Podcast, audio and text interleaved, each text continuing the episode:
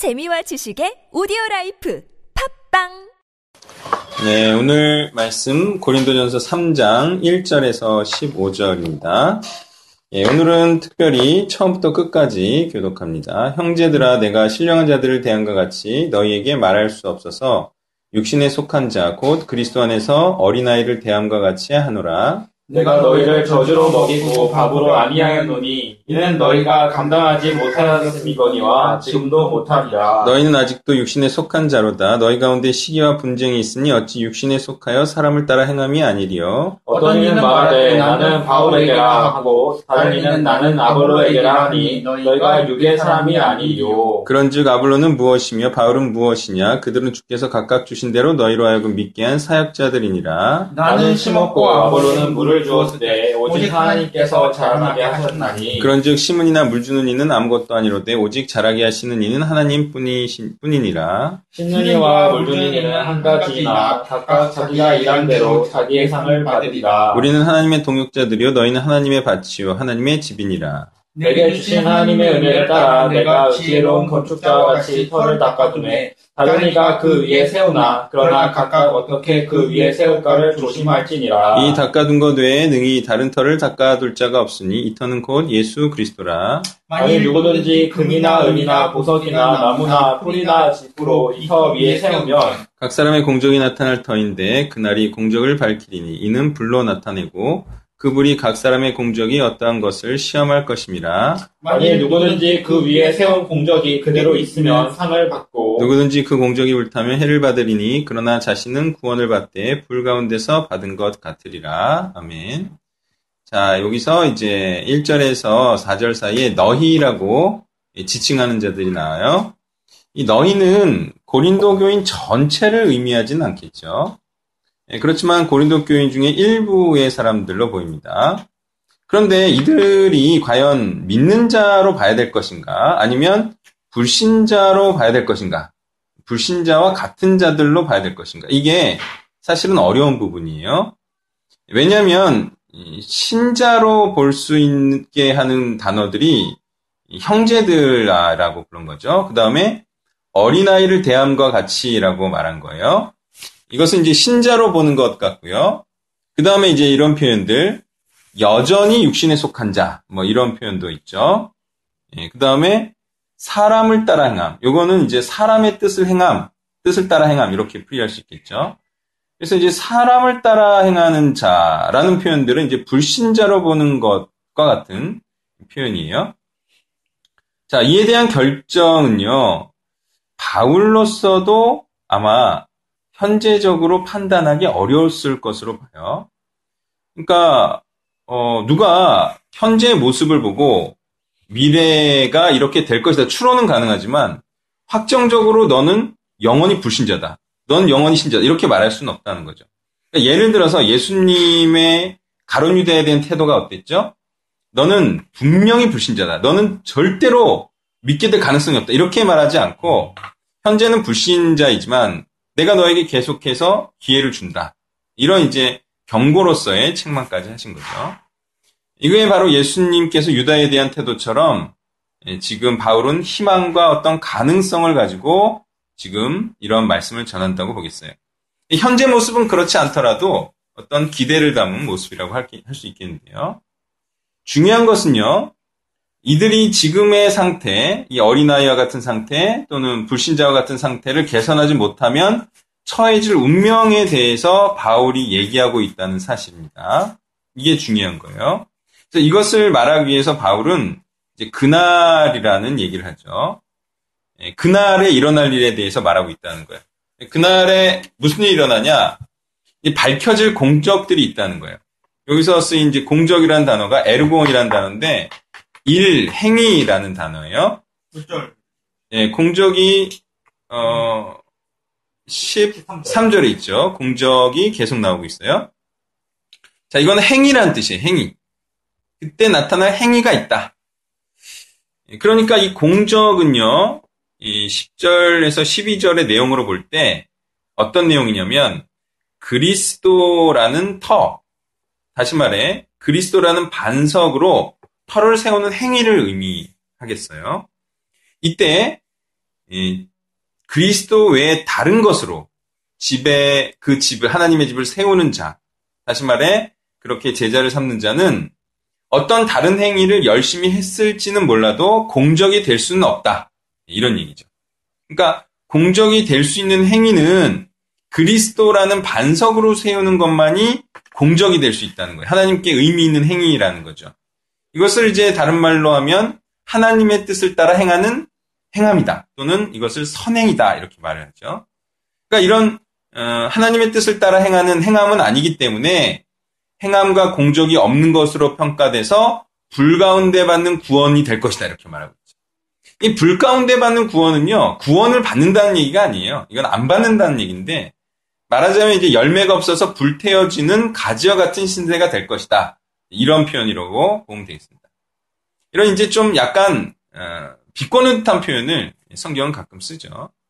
자, 여기까지 말한 바울의 취지는 무엇입니까? 그것은 육에 속해서 그런 것이든 아니면 어려서 그런 것이든 그런 고린도 교인들에 대한 경고를 하기 위해서 공적 개념을 말한 게 아니에요. 이 공적 개념을 말한 첫 번째 취지는 뭐냐면 바로 자신과 아볼로 같은 사역자들이 예수님의 말씀을 기반으로 하여 잘 사역을 해야 한다는 사실에 대한 것을 말하고 있어요. 예, 이것으로 지금 분쟁이 일어났기 때문에 그래서 이런 말을 하는 이유는 뭐예요? 자신과 아볼로는 어떻게 사역을 했다? 잘 그리스도의 터로 심었고 물도 그리스도의 물로 잘 주었기 때문에 너희는 마땅히 하나님의 말씀이 심겨진 밭이고 자라가야 할 열매다. 그리고 하나님의 거룩한 영이 임재하시는 하나님의 집이 마땅히 되어야 한다. 이런 말을 하고 있어요. 그죠? 그리고 나서 하는 말이 뭐냐면 내일 본문 3장 17절이에요. 예, 한번 넘겨보면 이런 말이 나와요. 누군지 하나님의 성전을 더럽히면 하나님이 그 사람을 멸하시리라. 하나님의 성전은 거룩하니 너희도 그러하니라. 그죠? 그러니까 아볼로와 바울이 지금 그리스도의 터로 그리스도의 말씀으로 잘 양육을 했어요. 그래서 마땅히 거룩한 하나님의 성전이 돼야 되죠. 근데 더럽히는 자가 나온다면 그 사람은 멸하시리라. 그러니까 무슨 얘기냐면 지금 고린도 교인들이 분명히 좋은 터에서 좋은 물을 받고 생명수를 받고 마땅히 거룩한 자가 돼야 되는데 지금 육에 속한 자들이 됐다는 거예요.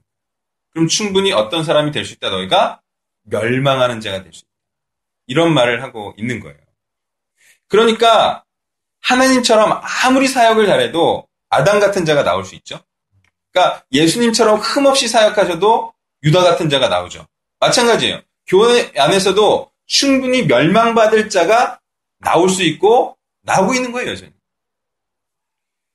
그래서 지금 바울은요, 고린도 교인 전체를 지칭하지 않는 너희에 대하여서 너희의 성전을 더럽히는 행위가 지속되면 마침내 그날에 육에 속한 자들로 판명되어서 하나님께서 멸하시는 자가 될 수 있다.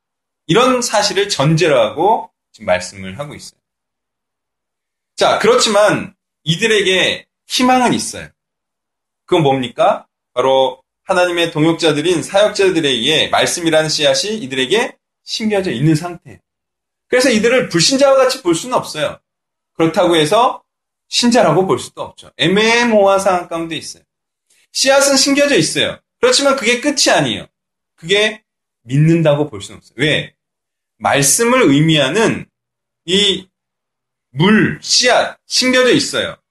그렇다면 그들은 반드시 이제 크고 잘할 수 있다라는 소망이 있는 자예요. 근데 우리가 여기서 이제 간과해야 되지 말아야 할 사실은 씨가 심겨있다고 해서 다 열매가 되는 것은 아니라는 사실입니다.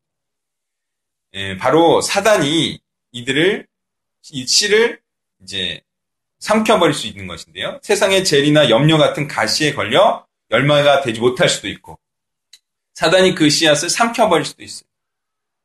그러니까 너희가 모두 구원받은 을 자들이라고는 도저히 볼 수가 없는 이들은 아직 가능성 가운데 있습니다. 그리고 보인 것도 없어요. 그렇기 때문에 확정적으로 믿는 자다라고 말할 수도 없고 말씀이 없는 것도 아니기 때문에 불신자라고 말하기도 애매한 이런 상황 가운데 처한 거죠. 그래서 바울은요 5절부터 8절에서 이제 자신과 아볼로가 하나님의 뜻에 따라 그리스도라는 터와 물을 잘 심고 주었다라고 말하죠. 그리고 자기들은 자기가 일한 대로, 즉 행한 대로 상을 받을, 받을 것이라고 말해요. 그러함과 동시에 그날에 그 사람이 행한 행위, 즉 공적이 어떻게 될 것인지에 대해 또한 말하고 있죠. 이것이 13절에서 15절입니다. 공적이 나타날 것인데 그 공적이 안 나타나고 불태워지면 예, 또그 사람은 마치 구원을 받는 것인 건지 모르는 그런 상황에 처하게 될 것이다. 예. 그러니까 이 내용이 그냥 말씀을 잘 전했다고 해서 구원이 보장된다는 것으로는 도저히 볼 수 없는 내용. 자, 이에 대한 또한 근거를 제가 제시를 할게요. 바울이 빌립보서 2장 16절과 데살로니가전서 3장 5절 등에서는 이렇게 말합니다. 혹 시험하는 자가 너희를 시험하여 우리 수고를 헛되게 할까 하밀러니라고 말해요. 그러니까 바울은 뭐를 걱정하고 있냐면 자기가 빌립보나 데살로니가에서 사역을 잘 했어요. 근데 양육 대상자들이 끝까지 믿지 않으면 수고가 헛되게 될 수 있다. 이런 말을 하고 있죠. 그러면 이들은 어떤 자와 같이 될 것이냐? 바로 멸함을 받는 자 같이 될 수 있다. 이러한 사실은 또한 우리가 알 수가 있습니다.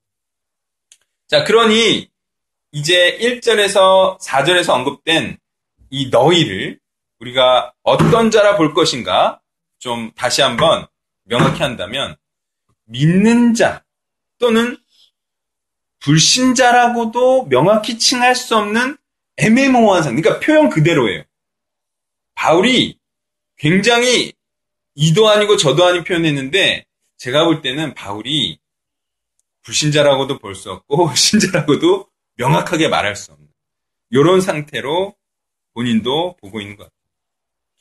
적어도 이들에게 분명한 사실이 있습니다. 그것은 변화와 성장이 없으면 멸함을 받을 수 없는 자라는 사실.